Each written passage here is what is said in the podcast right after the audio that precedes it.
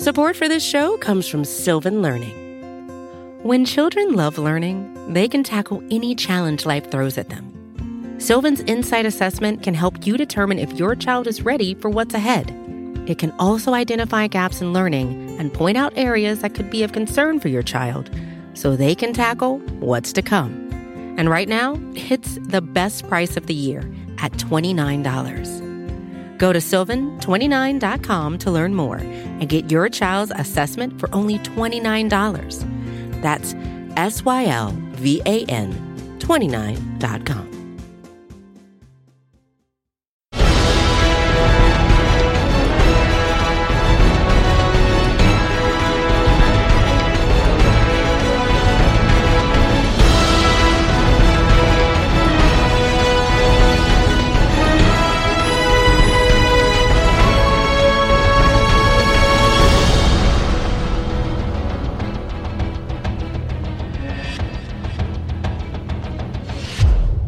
Welcome, Giants fans. You are listening to the Valentine's Views podcast here on Big Blue View Radio.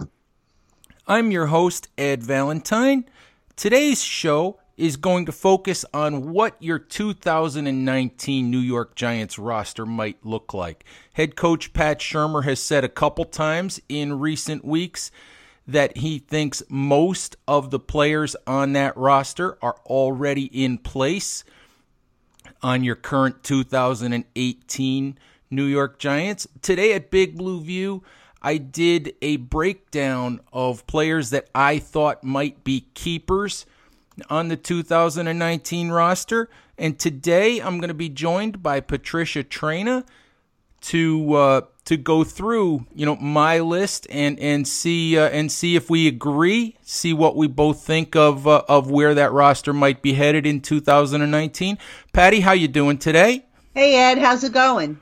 It's good. It's good. Thank you very much for for joining me today. Um, so you know. I, I thought it was interesting the last couple of weeks that you know the Giants went through such a massive rebuild of the roster heading into this year it's been interesting to hear Shurmur say, you know, th- that he thinks, you know, much of that roster's in place for next year.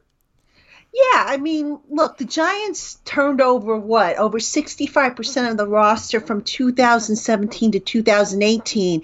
You go back and and and you know, let's play devil's advocate. If let's say they were to to go and turn over this roster again, what you're going to have is basically a repeat of what you had in the start of this year where you had a bunch of guys who were learning to play together, who were learning his system all over again, and it just wasn't very good football. It, it, it, was it was a lot of growing pains. So it makes sense now that Shurmur and the coaching staff and Dave Gettleman have a good idea of you know what they have on the roster. It makes sense to say, okay, we have identified our core moving forward, and now all we need to do is just fill in, you know, here and there wherever we're deficient.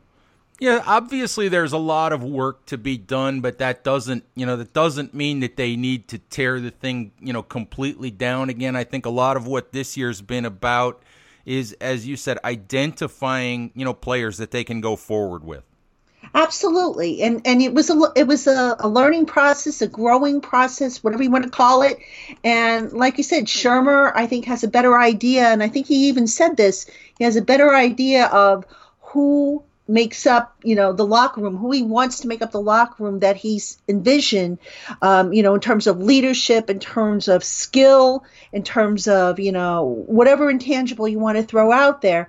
And is it a complete roster? Absolutely not. Will there be changes? Absolutely, there'll be changes. But you have to have a core in place. And the Giants, coming off of last season, did not have a core in place. The core had been wrecked through the infighting, through the, through the guys that had quit, you know, the, the problem children, if you will. And Gettleman and Shurmur tossed all that out. They've identified guys who, you know, want to be here, who want to be part of the solution moving forward. And now it's just time to build on top of that foundation. All right, Patty, let's go through, you know, my sort of really, really early 2019 roster projection so that we don't spend an entire show discussing the quarterback situation. We're going to do this in reverse order.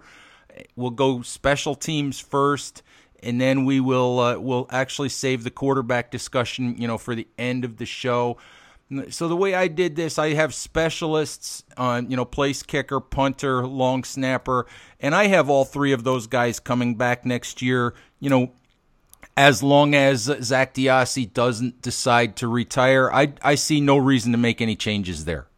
I agree with you. Aldrick Rosas has had an amazing season. You know, this is a guy who I remember some Giant fans wanted to get rid of. And Thomas McGaughey, the special teams coordinator during the spring, said, look, the guy's got a tremendous leg. He's got talent you know, you just don't give up on talent. And that's been the, the motto of this coaching staff. You don't give up on talent. And Rosas, you know, they made some changes to his kicking motion and he has paid off huge dividends. Riley Dixon, he started off shaky and he's, you know, of late been punting like like lights out, been getting great coverage as well. And Zach DeOssie, as you said, you know, yes, he's going to be 35. I think he's going to be 35 years old next year. But so long as he's healthy and he wants to continue playing, why make a change there? Exactly, Patty. So, uh, so we agree there. Let's look at. Uh, we'll go to the safety spot, and obviously the big question at safety is going to be, you know, what happens with with Landon Collins. I look at the safety spot right now. I have Collins coming back. I have Michael Thomas coming back. I have rookie undrafted free agent Sean Chandler coming back. And, and that's it at that spot. You know, really the, the big question for me, you know, among those guys is what kind of contract Landon Collins is going to end up with.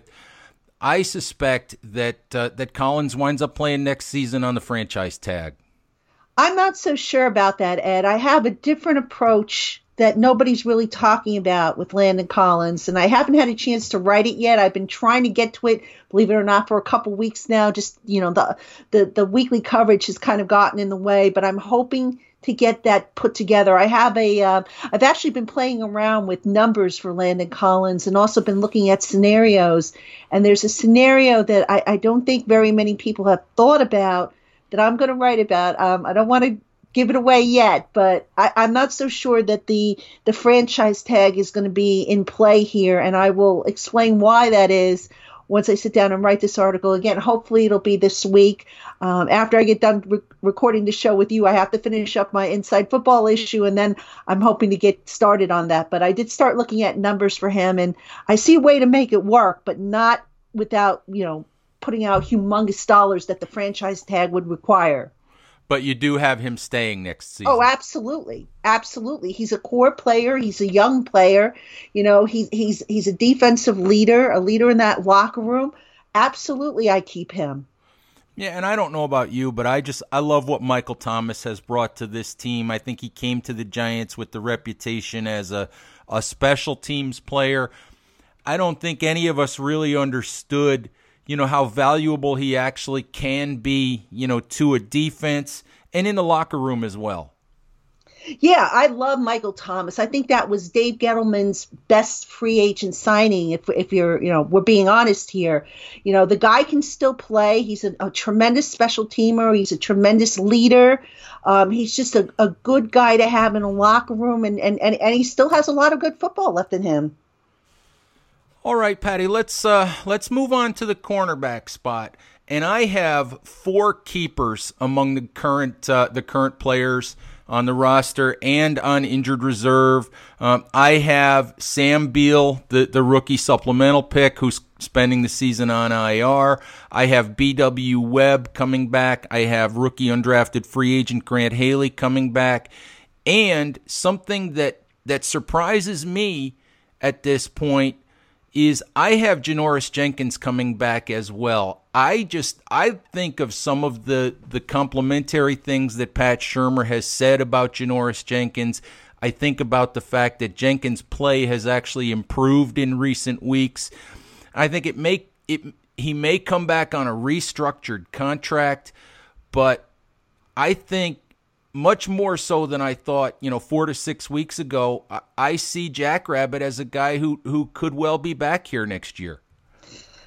You know, I go back and forth with him, Ed, because I saw in the game last week a couple of instances where I wondered if he wasn't making a business decision. There were some some plays that I just thought, you know, what is he doing?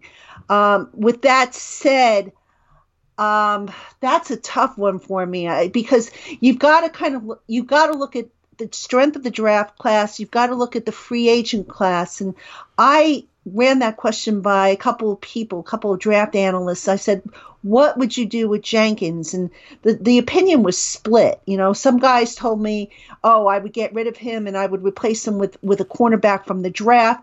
But look, shutdown quarterbacks are very hard to find, and you know, we've seen Jenkins play some really lights out ball, but the question is, have we seen him play it in all circumstances, win or lose. And I don't know if we can say that for certain because you know there, there just been some plays where you where you look at him and you say, "What are you doing, Jack Rabbit? Come on, man, you're better than this." And then there are some plays where you say, "Oh, thank God they've got him under contract." So I really don't know on that one. I'm going to have to give that one some more thought, to be honest with you.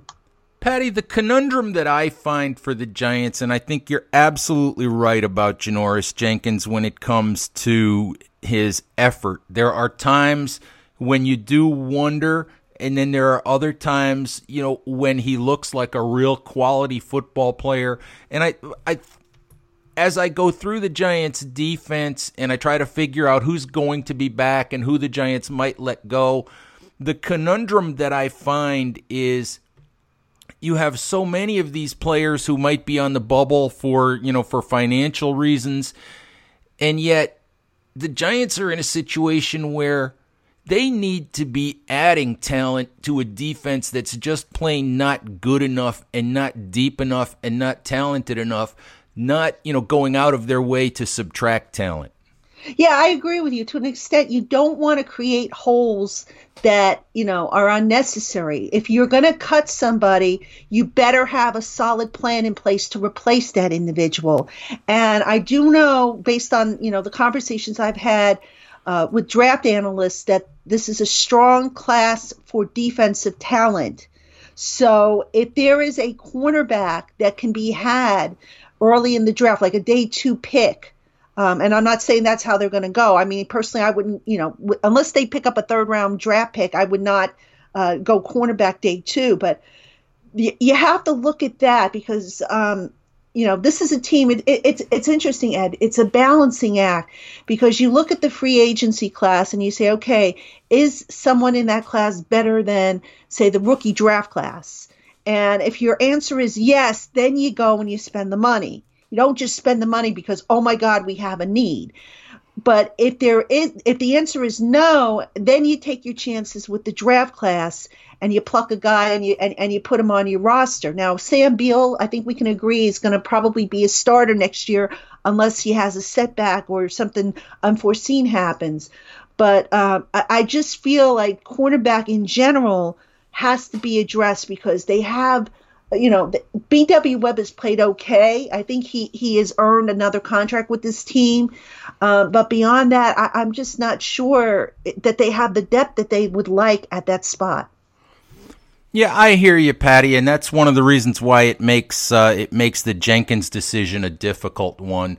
Let's let's look at the at the linebacker spot, and and what I've done here is I've actually split, you know, what you would call traditional linebackers and, and what you would have as edge players.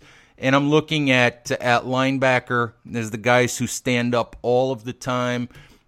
And the only keepers that I have on uh, out of this group are B.J. Goodson and Alec Ogletree. And the thing of it is, I'm not really sold on either one of those players. I just look at it like the Giants have so many needs in so many places I feel like that's a position that needs to be upgraded with guys who are more three down type all around players. But I feel like heading into next season, these are guys the Giants have under contract, and, and, at least for the time being, they're going to end up needing to keep for another year. Um, you know, I did something on the athletic on linebackers, and I and I said this before to you. I know I've written this before when you look at linebacker production, especially the traditional linebackers, not all tackles are created equal. And a good example is if you look at B.J. Goodson's performance against um, the Titans Sunday, and I don't have the numbers in front of me, but I believe he had nine tackles, but of the nine, I want to say five were made outside of the box, you know, outside of that three to five yard range. So if you're making tackles seven or more yards down the field, who cares that you led the team in tackles? You know, it, it, not all tackles are, are created equal.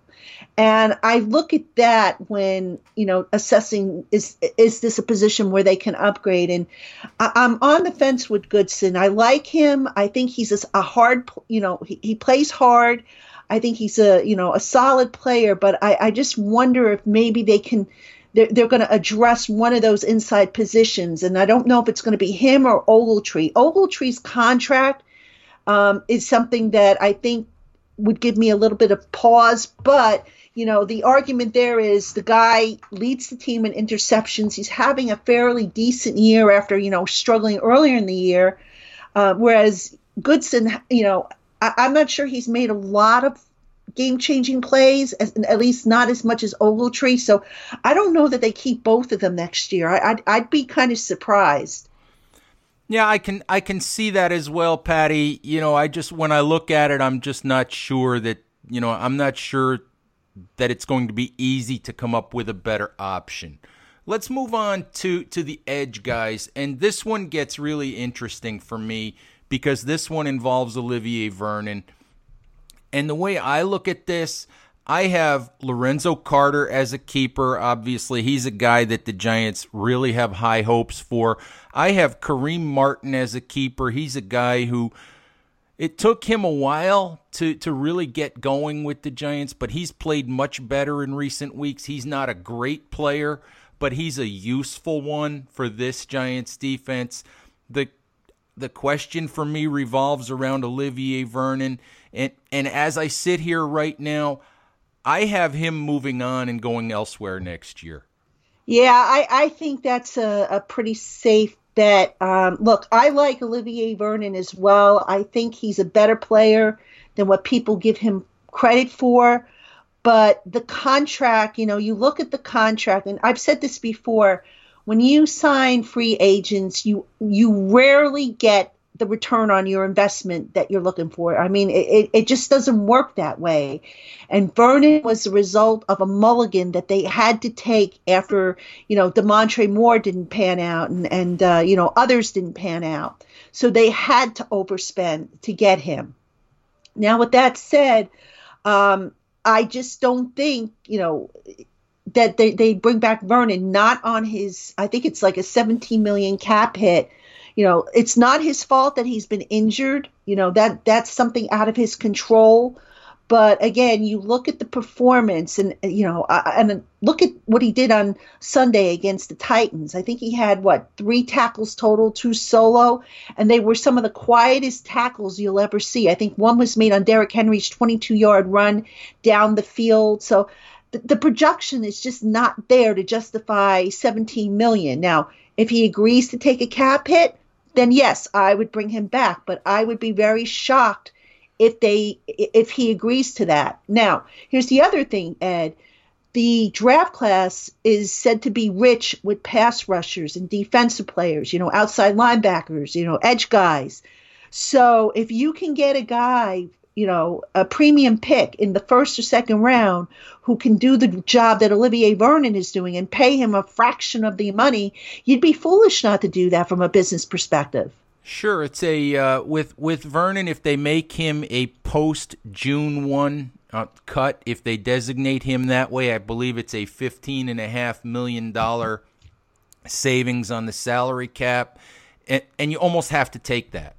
Yeah, absolutely. You know, you you spend whatever cap space you have, you know, to, to fix the free agency, and then if you designate Vernon as a post June first cap, um, you don't get to use that money until June 1st. But now, if you get 15 million, you're pretty much set for you know the, for, for the rest of the year. You'll you'll have enough money to get your draft click your draft class signed. You'll have enough money to add, you know, some ba- some free agents on the back end, and you'll you should have enough money to get you through, you know, any in-season emergencies that you might have as a result of injuries.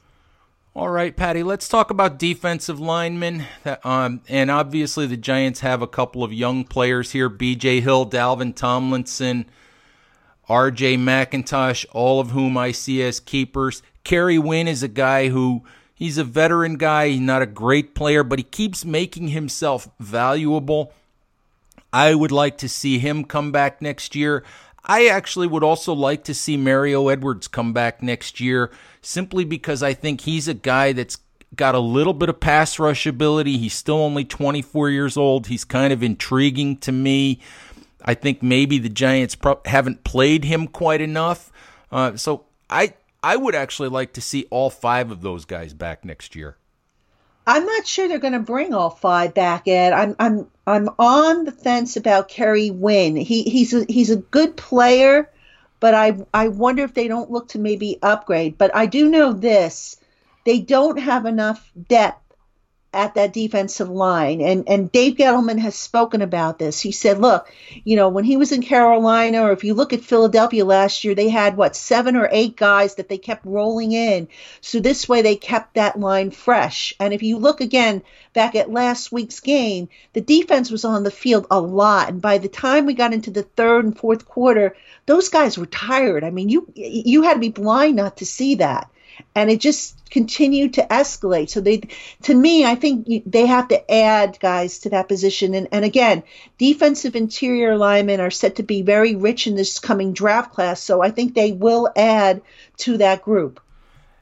Pat Shurmur said, you know, recently he said you have to add to both of your lines, you know, every single year. He said you you just have to, otherwise you you fall behind in that area.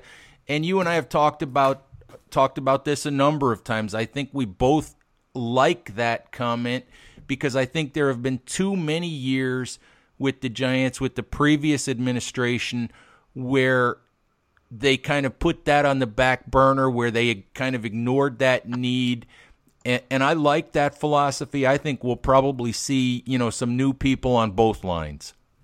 Yeah, I, I think so as well. Because look, again, I don't want to keep going back to Sunday's game, but the Giants lost that game in the trenches on both sides of the ball.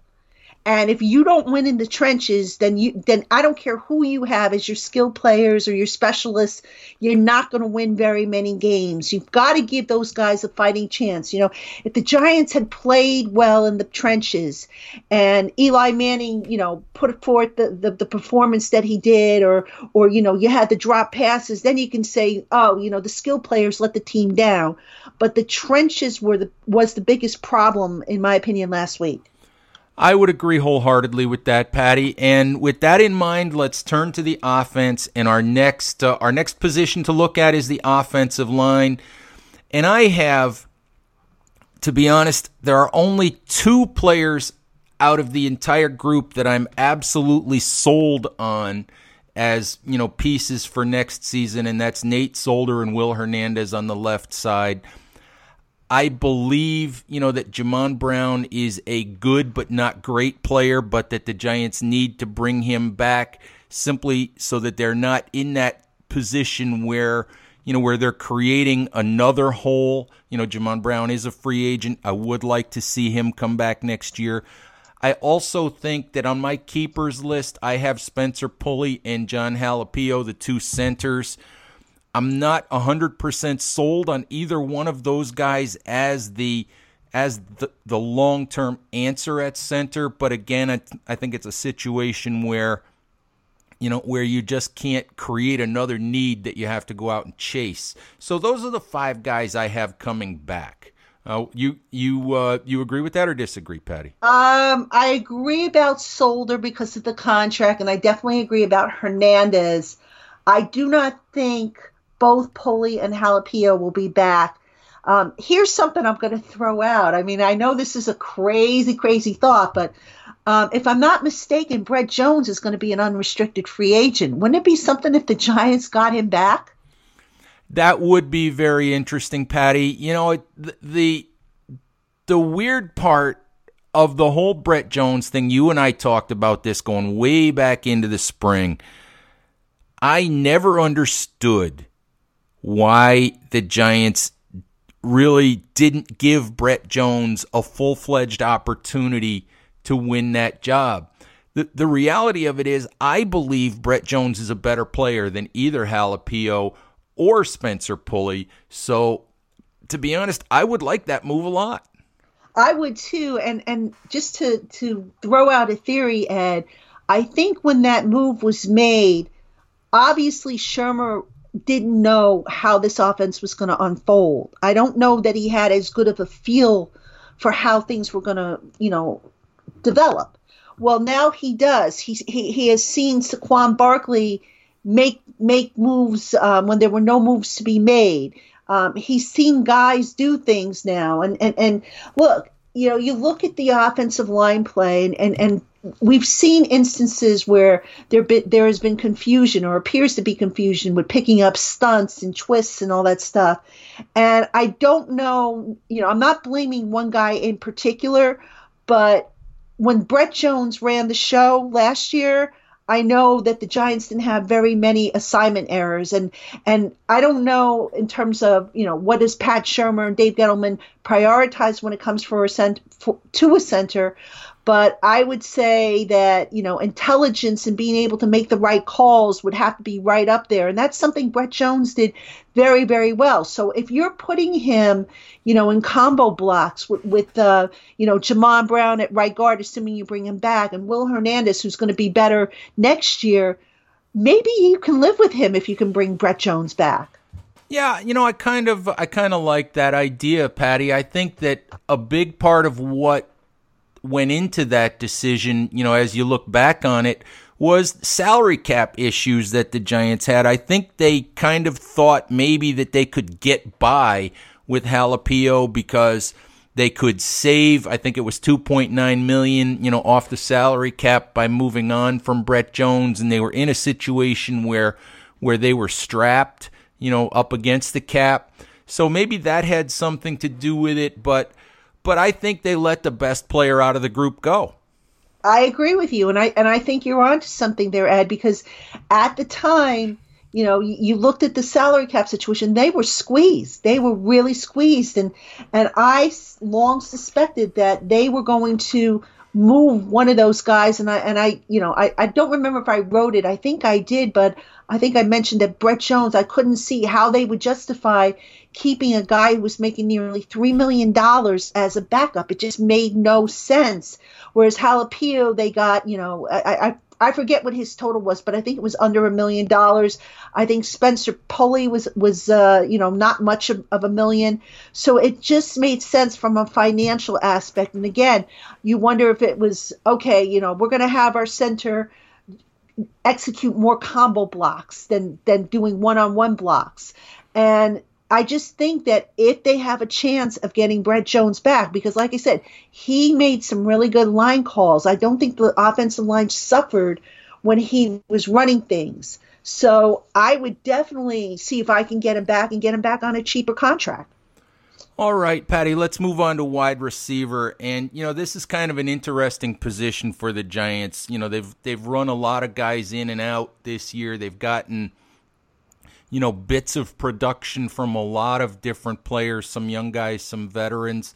I look at keepers at wide receiver, obviously, as Odell Beckham for 2019, Sterling Shepard, and, and then you come to the to the the bunch of reserve guys that they've had.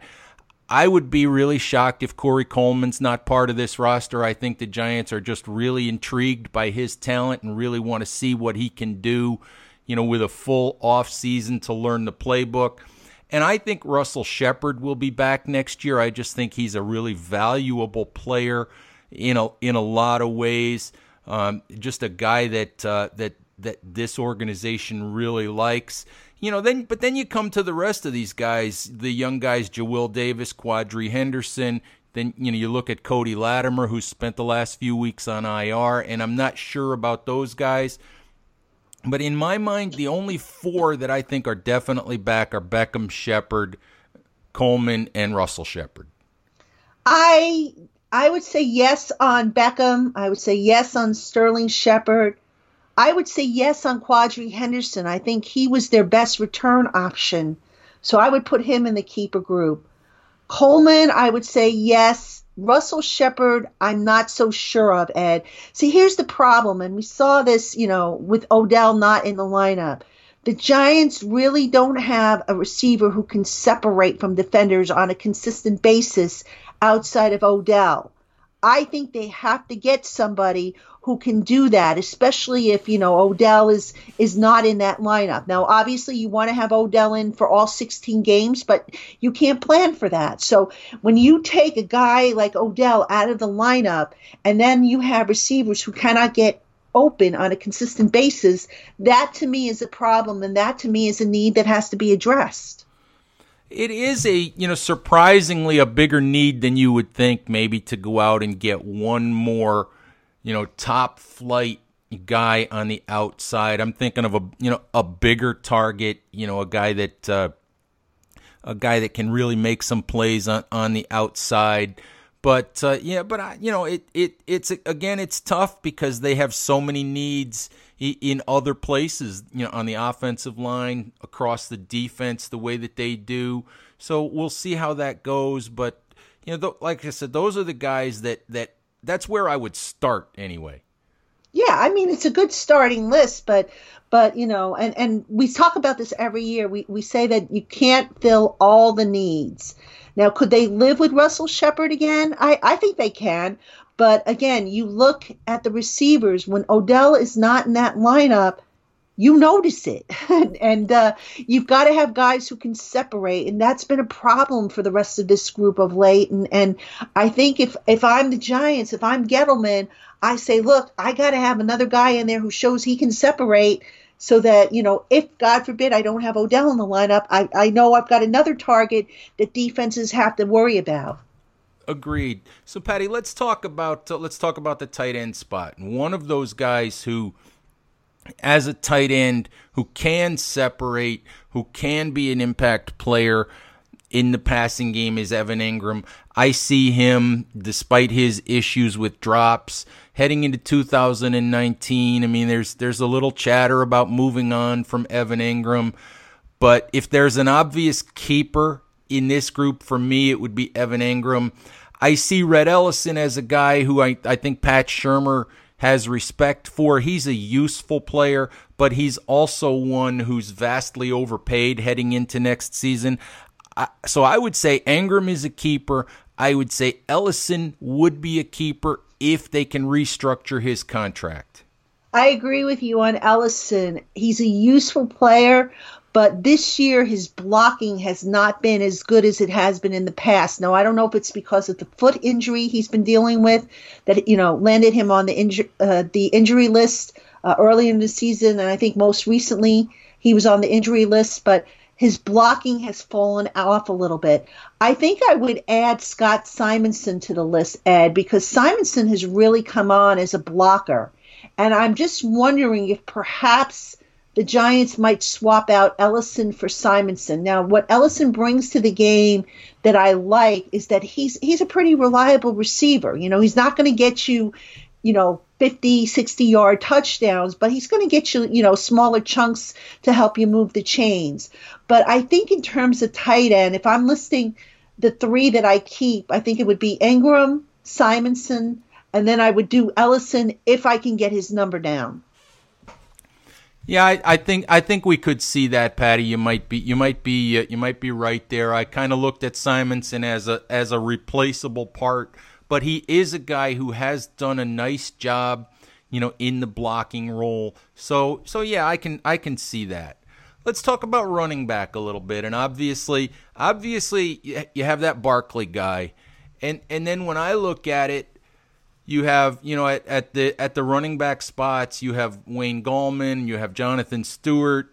Uh, you know Paul Perkins has been on IR all year, uh, and to be honest, I'm not sure any of those guys is going to be back. I think Eli Penny has done a pretty decent job at fullback. His blocking is is is sometimes good. I think he missed a few blocks, you know, over the weekend against the Titans. I think he, you know, there were a couple plays that that I think he'd like to have back. But if beyond Barkley, I think Eli Penny has a better chance to be back than than just about any any of the rest of these guys. And to be honest, the one that mystifies me is Wayne Gallman for the simple reason that I think Gallman, while he's not a breakaway back, I think he has a lot of the skills in terms of versatility and being able to catch the ball that Pat Shurmur would seem to like. He just hasn't seemed to really ingratiate himself into this coaching staff. You know, it, he's been given very few opportunities, and it makes me think that that perhaps they'll move on from Gallman and look for a different uh, a different backup for Barkley next season.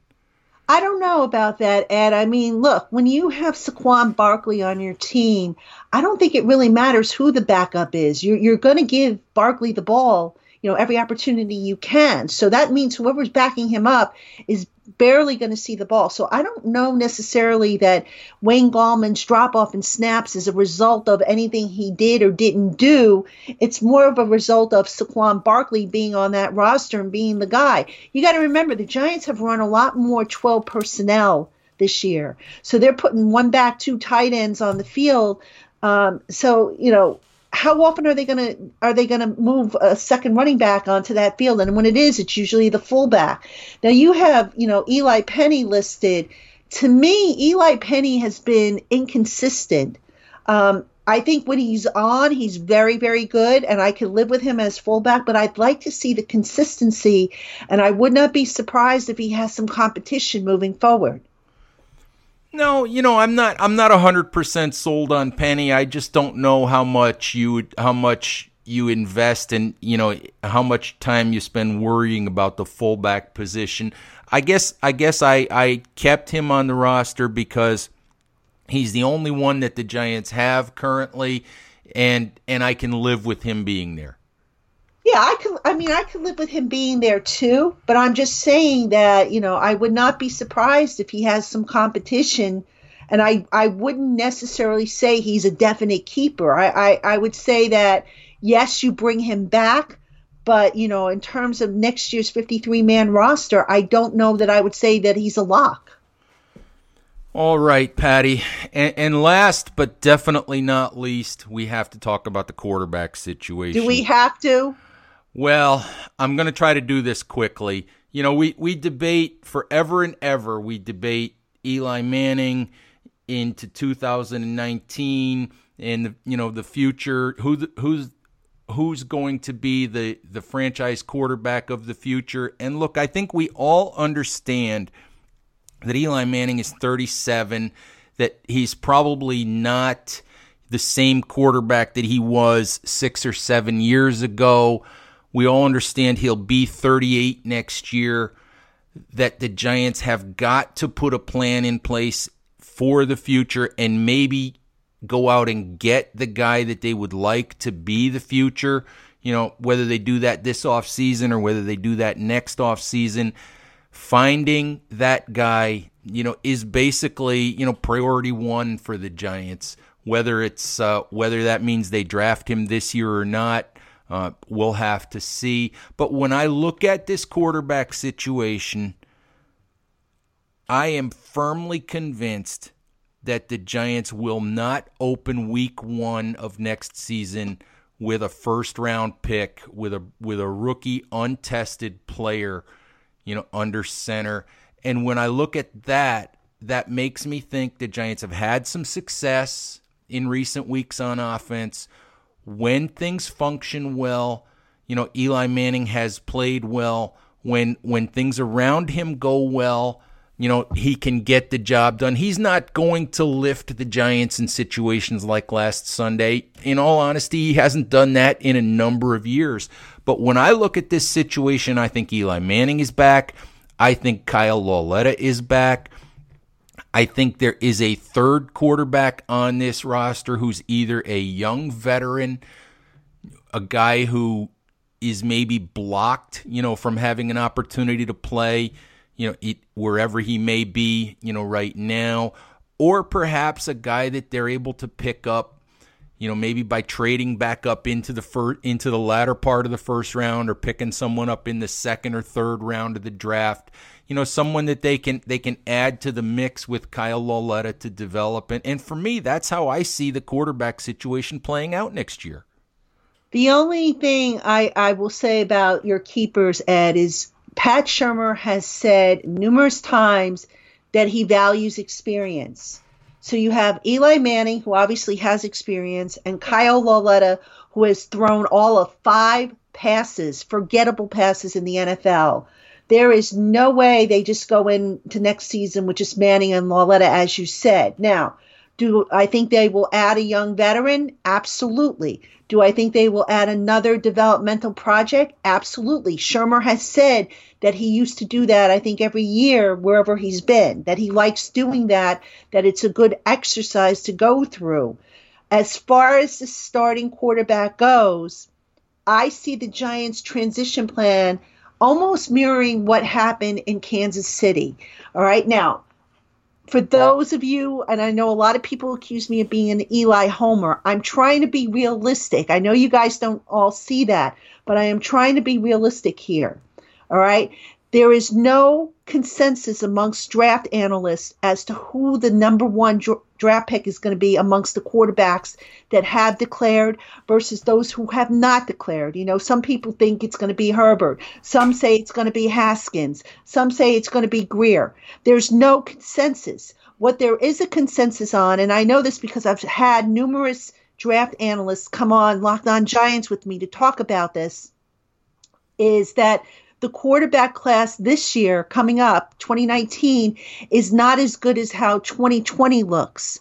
And and you know the feeling is that if you've got a guy who is functional that if you build around and you, you give him a good setup and, and let's face it you would do this anyway even if you were bringing in a quarterback uh, a rookie quarterback you would want your offensive line to be solid. You would want your skill positions to be solid. All right? It doesn't matter if he's, he's a rookie or eli manning. You, you need that no quarterback can function without it. But the feeling is is that you you stick with Eli because there are no true better options out there that you can get by with him another year if you have to. Now I know people look at the money and they say, well, he's 23.2 million, that's too much.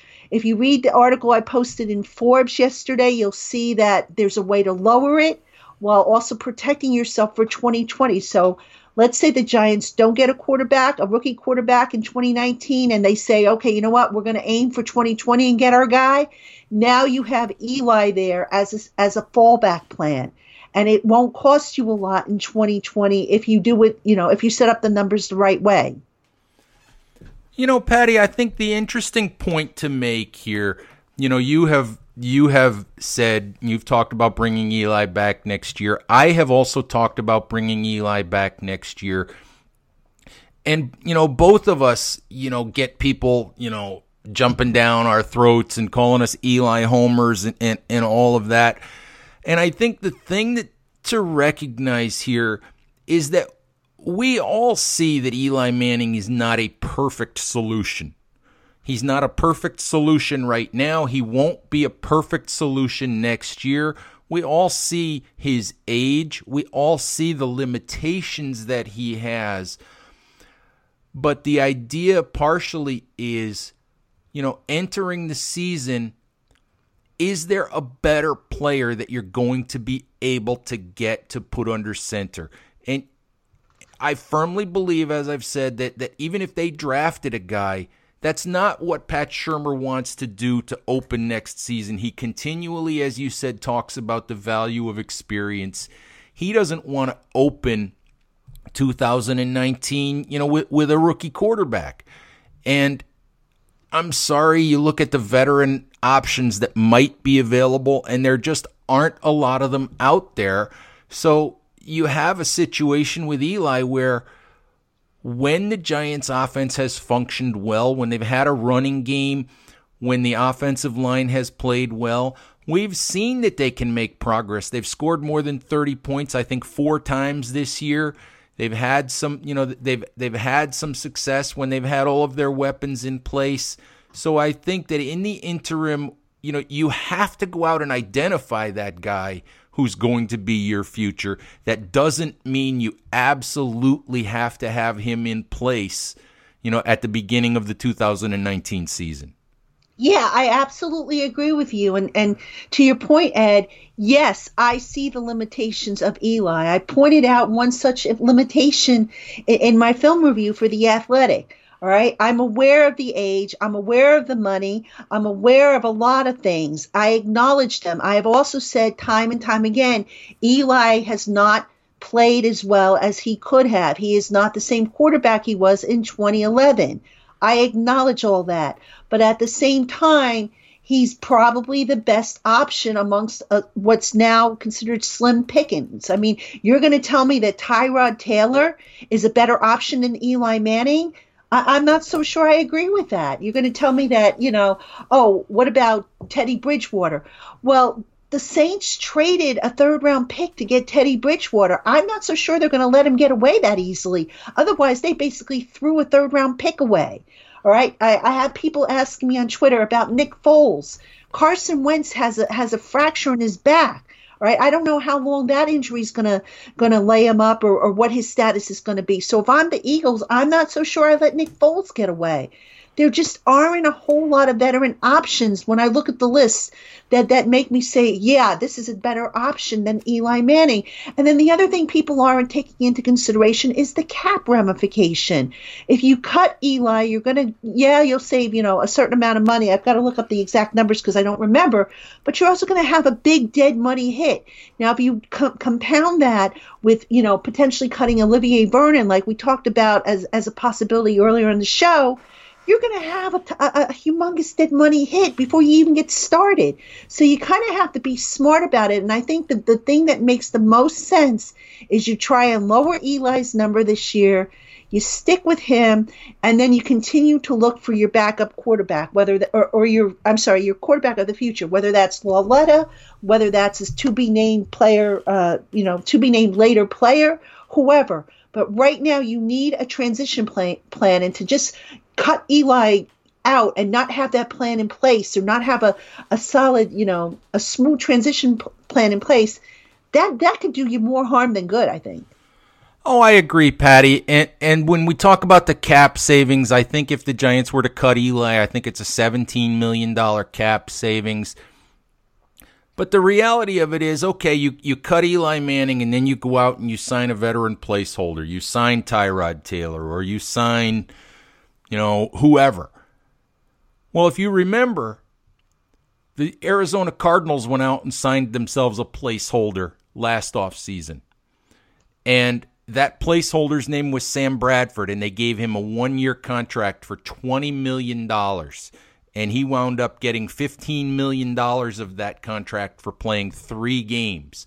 So are you actually saving any money? You're probably not. If your no. if your plan is to go out and sign another placeholder quarterback, you're basically just you know just cutting Eli Manning and giving that money to somebody else. So it's really not about the money. It's about who is the best option to give you the best play, you know, in the transitional phase while you look for, you know, that guy that's going to carry you into the future. That's a great point, Ed. You're not really saving, and, I just pulled up Eli's contract while we while you were talking there. If you cut him, let me see, he would have uh, you would have a, a 6.2 million dead hit and you would save 17 million but like you said you would probably have to spend that savings on a placeholder but meanwhile you've taken a, a 6 million dead money hit for a guy who's not on your roster it doesn't make sense from a financial perspective. What you do is you look to lower that number.